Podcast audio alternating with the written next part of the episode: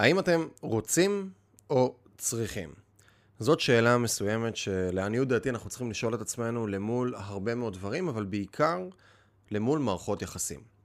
למול אנשים שנמצאים בתוך הסביבה שלנו, אנחנו הולכים להיכנס לתוך הדבר הזה ולהבין רגע איך העיקרון, איך השאלה הזאת, איך העיקרון הזה משפיע על היום-יום שלנו, על היכולת שלנו לקבל הערכה מהסביבה, על הערכה העצמית שלנו והביטחון העצמי שלנו, על היכולת שלנו להביא דברים לידי ביטוי בתוך העולם הזה, ועל היכולת שלנו למשוך אנשים שאנחנו רוצים לתוך החיים שלנו, ולבנות מערכות יחסים טובות. היי חברים, מה העניינים לי קוראים מיכאל מלמדוב וברוכים הבאים לעוד סרטון או mini cast של חמש דקות של התפתחות. אה, ככה בכל פרק אנחנו לוקחים איזשהו נושא אחר. ומפרקים אותו, עושים איזה deconstruct קטן, ושואלים את עצמנו קצת שאלות כדי לשאול איך אנחנו יכולים לחיות אולי טיפה יותר טוב, אולי לייצר עוד איזושהי הבחנה מסוימת לחיים שלנו וכולי. אה, ואם אתם פה פעם ראשונה, אז תעשו לנו subscribe אם אהבתם אותו עבור רגע את מה שאנחנו יכולים לדבר עליו, ותעשו לנו טובה אחת קטנה, אם זה ככה נשמע לכם בסדר, אה, תשתפו. אם קיבלתם מכאן איזשהו ערך מסוים, אז האופן אה, ומה שככה ראינו ודיברנו עם הרבה אנשים ככה שמאזינים לתכנים, זה ש... הדרך הכי חזקה שהפודקאסט הזה מופץ, היא על ידי זה שמישהו משתף, מישהו שולח בוואטסאפ איזה קטנה, אומר איזה משהו, תראה, אולי זה יעניין אותך, משהו הכי פשוט שיכול להיות, וכמובן רק אם קיבלתם ערך. אז יאללה, בוא ניכנס רגע לדבר הזה שנקרא רוצה וצריך, ונבין רגע מה המשמעות של זה. אחת מהשאלות שאני משתדל כל הזמן לשאול את עצמי בכל מערכת יחסים שאני נמצא בתוכה, האם אני רוצה ובוחר במערכת יחסים הזאת, או אני צריך וחייב להיות במערכת יחסים הזאת. וכמעט כל דבר בחיים שלנו הוא סוג של מערכת יחסים, כן? אם אנחנו עכשיו מסתכלים על uh, המערכת יחסים ביני לבין הבוס שלי, לצורך העניין, בהינתן ואני שכיר, זאת מערכת יחסים. אה, אם אני מסתכל עכשיו על מערכת יחסים בין אם אני עכשיו לקוח של מישהו והוא ספק שלי, בסדר? אז גם זאת מערכת יחסים. מערכת יחסים בין שותפים, מערכת יחסים בין אוהבים, בסדר? בין ביני לבין בת הזוג או בן הזוג שלי, בין ההורים שלי, בין החברים שלי וכו' וכו' וכו'. וכשאני נמצא במערכות יחסים, ויש שני סוגים, עכשיו זה גם חשוב להבין שזה לא אחד או אפס, זה לא או שאני צריך את הבן אדם בצד השני, או שאני רוצה את הבן אדם בצד השני. זה ספקטרום מסוים, זאת, זה, זה לא אחד או אפס, יש משרעת מסוימת של כמה אני צריך מישהו למול כמה אני רוצה מישהו.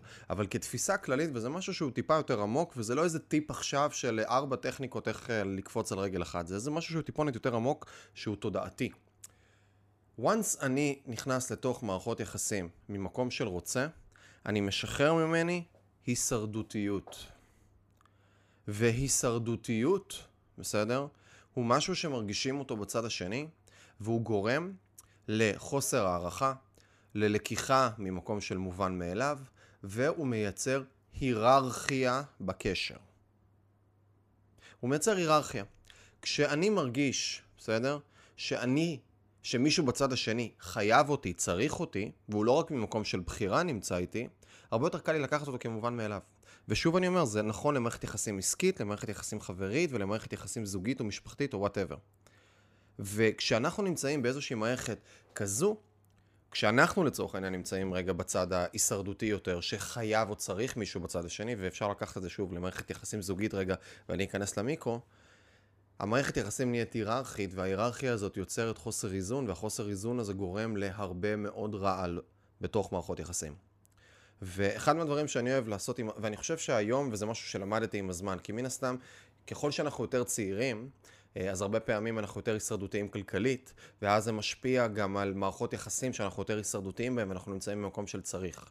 עכשיו, דמיינו כל מיני סיטואציות, בסדר? בואו ניקח את אותו עובד שכיר שנמצא כרגע באיזשהו מקום מסוים, אבל מערכת היחסים בינו לבין המנהל שלו היא מערכת יחסים של אחי. אני לא צריך את המקום עבודה הזה, אני רוצה ובוחר להיות כאן, ואתה צריך להתייחס אליי בכבוד ולתת לי את הסביבה המתאימה, ובטח לא לייצר אנרגיה לא נכונה של כעס או של צעקות או לא משנה מה, כי אם לא, אני אלך. עצם המקום הזה, עצם היצירת מאזן כוחות בתצורה הזאת, שאני לא צריך את המקום, אלא אני בוחר להיות במקום, כבר גורמת לצד השני להתייחס ולהסתכל עלינו בצורה שהיא שונה. וזה נכון גם למערכת זוגית, כן? דמיינו עכשיו מערכת זוגית שבה יש צד אחד שצריך. אגב, אנחנו רואים את זה, ושוב חלילה בלי שיפוט או משהו כזה, אבל רואים את זה הרבה פעמים, ניקח דורות אחורה, שהרבה פעמים, אה, בסטטיסטית אישה היא... יותר תלויה כלכלית בגבר, בסדר? בגלל לידה, ילדים, גידול, אה, עניינים תרבותיים הרבה פעמים, בסדר? לא רק המקום של, של, של הגידול והאימהות, הרבה מאוד דברים מסביב. וכשיש תלות כלכלית ויש הרבה מערכות יחסים אה, זוגיות, משפחתיות, שאנחנו יכולים לקחת 20, 30, 40, 50, שזה חברה הרבה יותר פטריארכלית מאשר היום, לצורך העניין, עם הרבה פחות איזון. רואים את זה בצורה דרמטית, שהיה הרבה נשים שהיו תלויות כלכלית בגבר, בתוך המערכת יחסים, ולא בהכרח המערכת יחסים הייתה בריאה, נהייתה מערכת יחסים היררכית. והרבה פעמים יש מערכות יחסים שהן חיות בבריונות ובאלימות שהיא אלימות כלכלית, גם זה סוג של אלימות. של הגבלות מסוימות, ואי נתינה, ואי עצמאות. וההיררכיות הזאת היא מייצרת הרבה פעמים המון רעל, המון תלות, וגם זה מגיע ממקום של, במקום בחירה של מערכת יחסים, ששני הצדדים נמצאים באיזון, למקום של שליטה מסוימת.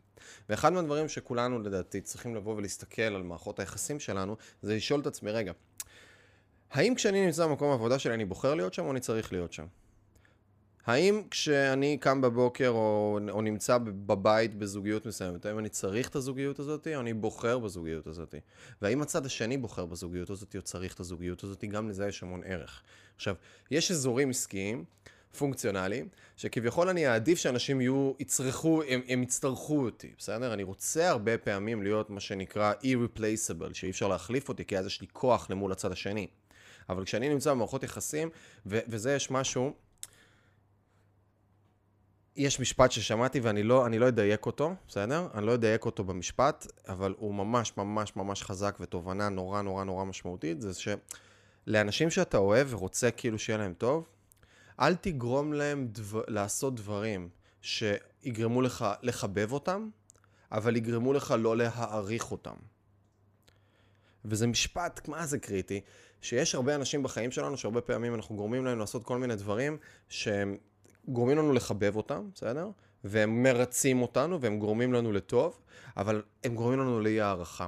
ואז כשאנחנו מסתכלים על מערכות יחסים חבריות, או מערכות יחסים שהן זוגיות, אה, חוסר, או שותפים לצורך העניין, או כל מיני מקומות שחשוב שיהיה איזון. לא תמיד חייב וצריך שיהיה איזון. אני לא בהכרח רוצה מול הלקוחות שלי שתהיה מערכת יחסים של איזון, או מול הספקים שלי מערכת יחסים של איזון. אני רוצה דווקא מערכת יחסים היררכית, כי זה העולם העסקי ויש משמעויות פונקציונליות לדבר הזה. אבל עם החברים שלי, עם, עם הבת זוג שלי, עם, ה, עם הילדים, כל מערכת יחסים, חברים, שותפים, אני דווקא לא רוצה לייצר היררכיה. אני רוצה לייצר מערכת יחסים מאוזנת.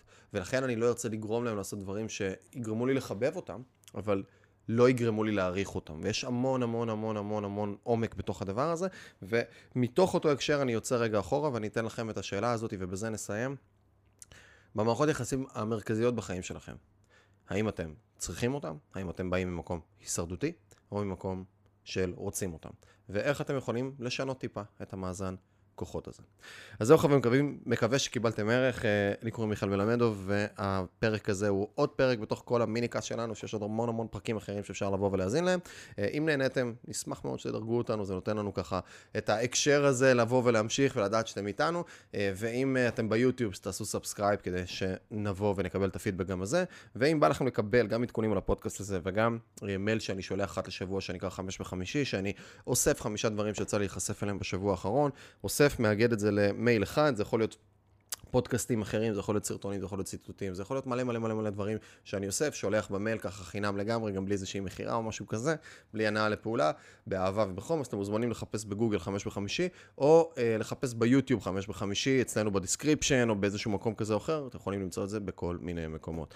אז יאללה חברים, נתראה בפרק הבא.